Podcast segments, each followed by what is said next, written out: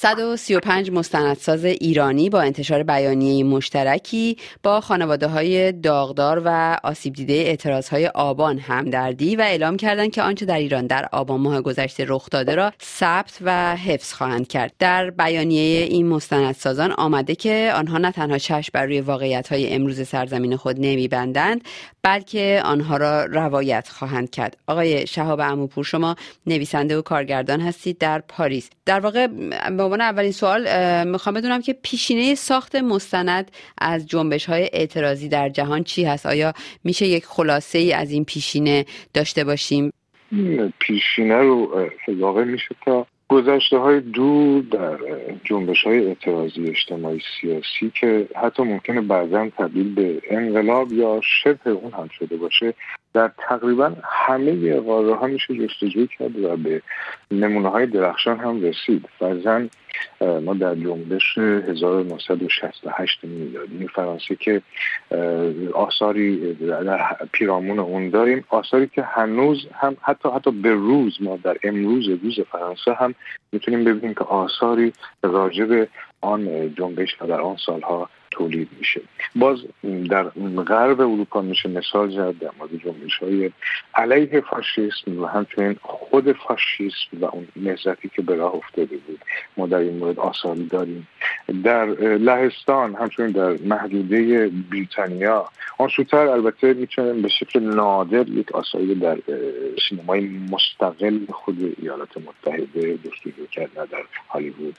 در کانادا و به طور مشخص و پرتعداد در این زمینه آثاری در کشور شیلی داریم. باز اگر برگردیم و این در تاریخ نزدیک بشیم اخیرا ما در آسیا در سوریه در لبنان در عراق هر کجایی که سینمایی بوده و جنبشی عموما بهش در قالب فیلم بویژه در قالب فیلم مستند پرداخته شده. متا حالا از این بررسی تاریخی بخوایم بریم بیرون. می‌خوام ارز کنم که به نظر ما الان داریم دقیقا راجع به یک حسب سوال شما راجع به سینمای حرفه‌ای و مستندسازان حرفه‌ای صحبت می‌کنیم. اما نکته اینجاست که در دهه اخیر پیشرفت مضاعف تکنولوژی و سادگی دستیابی به اون باعث شده که پهنه دیگری پدید بیاد. فارغ از اون فیلمسازی مستندسازی حرفی. و اون چه هست؟ اون یک مستند نگاری است که الزاما توسط فیلمسازان حرفه‌ای انجام نمیشه بلکه عموم بهش دسترسی دارن و تولیداتی که گرچه حرفه‌ای نیستند اما قابل به اعتنا قابل به ثبت قابل به نمایش و قابل بحث هستند در زمینه پدید آمدن. و با توجه به محدودیت های داخل ایران این مستندها چقدر می‌تونن در انتقال دقیق واقعیت تاریخی نقش داشته باشن؟ ببینید ارزم به حضور شما که در مورد انتقال دقیق واقعیت ها این نه فقط به صلاح در ایران بلکه در همه جای دنیا مسئولیت اصلی مستندهایی که در این راستا ساخته میشن فقط همون ثبت دقیق واقعیت و همچنین کوشش برای یافتن حقیقتی هستش که در پس برخی وقایع پنهان شده باشه. ما داریم راجع به یک زیر مجموعی از هنر هفتم صحبت می‌کنیم که جاری در زمان هست و تأثیر پذیر هست از رویدادهای زمانه. پذیر از اونچه که در اون است در یک محدوده جغرافیایی جریان داره. این فرق داره با هنری مثلا مثل خطاطی که به ذات با چگونگی پرداخت پیوستگی و ارتباط داره نه الزاما با محتوا. یعنی شما می‌تونید یک خطاطی باشید که در تمام دوران کاریتون به اشعار حافظ بپردازید. و صد سال بعد فقط از روی مثلا خواندن سالمرگ درد شده بر روی سنگ قبر چنین هنرمندی؟ بشه فهمید که چنین هنرمندی از کی تا کی زیست کرده. اما از آثارش نشه رو فهمید. در حالی که در مورد سینمای مستند این قضیه صدق نمی‌کنه در سینماگر مستند اصل رو باید در چیز دیگر قرار بده. در هر حیطه و در هر غالبی که باشه از دیدن اثرش اصری رو که در آن زیسته و مناسبات و رویدادهای اون اصر در هر کجای جهان که باشه میشه مرور کرد و موشکافی کرد. البته اضافه هم بکنم که این که گفتم که در نه فقط در من محدود ایران در خارج از کشور پیرو همین سوال قبلیتون هم با هم اضافه بکنم که اینها می‌تونه جغرافیا رو هم در هم بشکنه. یعنی فرزن بومی بودن و محلی بودن مستندساز ملاک نیست. در ایران هم. بلکه اون تاثیر ثبت و انتقال هست که مهمه. اگر در کبک کانادا هم توسط بومیان جنبشی علیه دولت مرکزی کانادا شکل بگیره فیلمسازی بریتانیایی ممکنه که در زمان بهش بپردازه. و یا در ایرلند شمالی مثلا معترضان علیه دولت مرکزی بریتانیا به خیابان بیان و فیلمسازی فرانسوی بهش بپردازه که از غذا در هر این دو موردی که الان ذکر کردم مثلا آثار بسیار درخشانی هم قبلا تولید شدن. و آیا با توجه به آثاری که تا حالا تولید شدن می‌تونید مثال بزنید از آثاری که از اعتراضات ایران در چند دهه اخیر پس از انقلاب تولید شده؟ بله من در خاطرم هستش که دقیقا در از ناکامهاش ادرز بکنم که در مثلا در سال 88 خورشیدی و همزمان با اعتراضات و شکلی جنبش سبز اونجا چند فیلمساز کارکشته و سینمایی ساز هستن. سعی کردن که تصاویر رو ضبط بکنن و آثاری رو در این زمینه تولید بکنن. حالا از گفتن نامشون طبیعتا اینجا معذورم چون ملاحظاتی که داشتن هنوز پاورجه هست. اما اینها از می‌کنم که نهایتا نتونستن که به هر دلیل یک خروجی به صورت فیلم داشته باشن. شاید روزی این برسید که این خروجی ها ممکن باشه.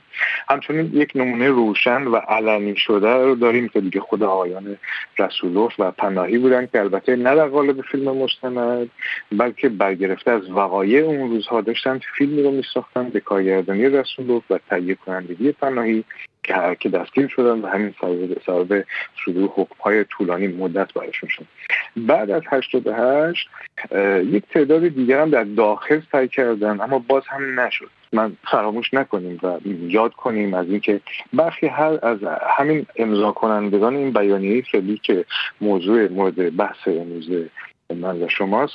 بعد از 88 فعالیتی که داشتن اینا به بحانه های مختلف محاکمه و زندانی شدن. برخیشون اصلا زندگیشون از هم پاشید و زیر و رو شد. و جای تقدیر در اینجا به نظر من. این مقاومتی که نشون دادن و بعد از ده سال باز هم اینجا در یک نقطه تاریخی در کنار مردم بیپناه و بینام ایستادن و نه تنها که ایستادن بلکه طبق همین بیانیه می‌خوان که اونها در اونها رو در آثارشون هم بهش نمایش بگذارن اما خیلی دور نشم از بحث از سوال. بل بعد از 88 باز هم یک آثاری در خارج از ایران تولید شد و به نمایش در مثلا اگر اشتباه نکنم فیلمی بود با نام اکثریت خاموش که در جشنواره یکی از جشنواره های همین اروپا هم به نمایش در اومد جشنواره فکر می‌کنم در اتریش بود و همچنین فیلم موج سبز و فیلم هایی بودن که در شبکه آرته فیلم دیگری بوده همین راستا به نمایش در اومد این فیلم ها حالا یا توسط فیلمسازان مقیم خارج از ایران با ملیت ایرانی و یا غیر ایرانی بود اما هیچ کدومشون عملا توسط فیلمسازهایی نبودن که در درون ایران زیست بکنند. موضوعی که وجود داره و شما هم بهش اشاره کردین در صحبتاتون مشکلات ساخت چنین مستندهایی هست با توجه به اعمال محدودیت از سوی حکومت ها به ویژه در ایران. اگر حالا مستندسازان ایرانی بخوان اعتراضات آبان رو ثبت کنن چقدر به نظرتون این مشکلات بر کارشون تاثیرگذار خواهد بود؟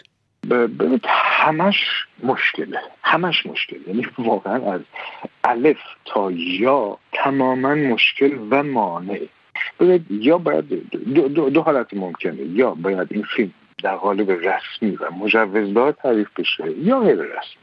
اگه رسمی باشه که واقعا غیر ممکنه. یعنی امکان نداره که شما تشریف ببرید ارشاد یا نهادهای سینمایی زیربط که مجوز میدن و بخواید با سوژه فرزن اعتراض آبان خونین 88 یا 98 عضو می‌خوام و یا اعتراضات دیگه 96 مجوز بگیرید سوژتون اگر از کنار این مسائل هم رد شده باشه مجوز نمی‌گیره. مجوز که نمیدن هیچ اصلا حساس میشن روی فیلم ساز حساس میشن روی شما و هر درخواست بعدی که فیلم ساز هم بخواد بکنه در هر سوژه دیگری ممکنه که باز به خاطر این عقبه دچار مصیبت بشه.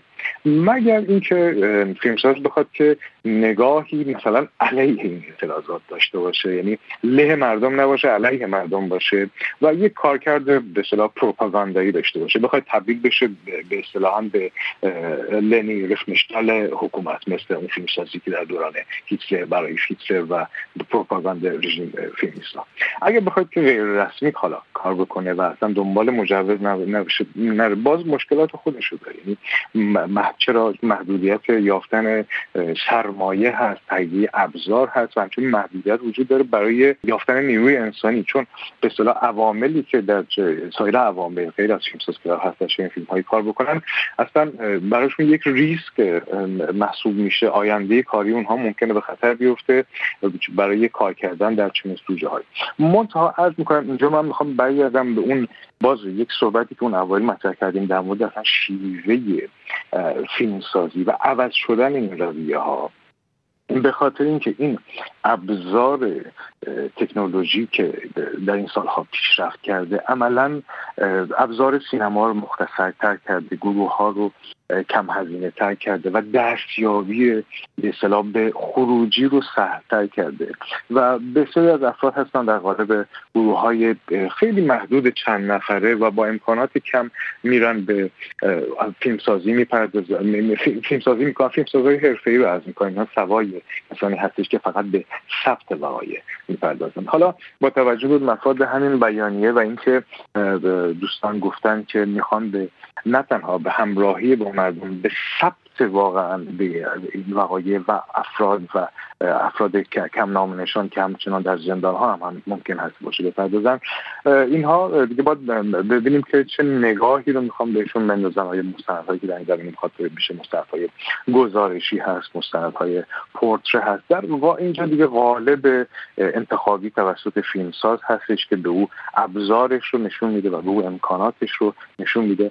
من ارزم این هستش که نهایتا می‌خوام عرض بکنم در همین برهوتی که باز هستش و همین تاریکی هستش که در جریان فیلمسازی رسمی برای پرداختن به چنین سوژه در ایران وجود داره و علیرغم همه ملاحظاتی که وجود داره. از اونجایی که همیشه میشه به فیلمسازان مستند امید بیشتری داشت نسبت به فیلمسازانی که در سینمای داستانی کار می‌کنن. اصلا جنس سینمای مستند طوری هستش که از اون زرق و برقهای سینما دوره. و عموما به محتوا می‌پردازه به موضوع می‌پردازه. و وقتی که فیلمسازان این چونین به سراحت فیلمسازان سینمای مستند از می‌کنن به سراحت اذعان می‌کنن که ما این افراد رو فراموش نخواهیم کرد و در کنار علاوه بر اینکه در کنار اون هستیم در موردشون فیلم خواهیم ساخت. من می‌تونم به یقین بگم امید رو میشه داشت. اینها از هر راهی ابزاری رو پیدا می‌کنن برای پرداختن به این سوژه ها و برای ثبت وقایعی که روی داده برای آیندگان. سپاسگزارم از شما آقای شهاب اموپور نویسنده و کارگردان که از پاریس با ما بودید.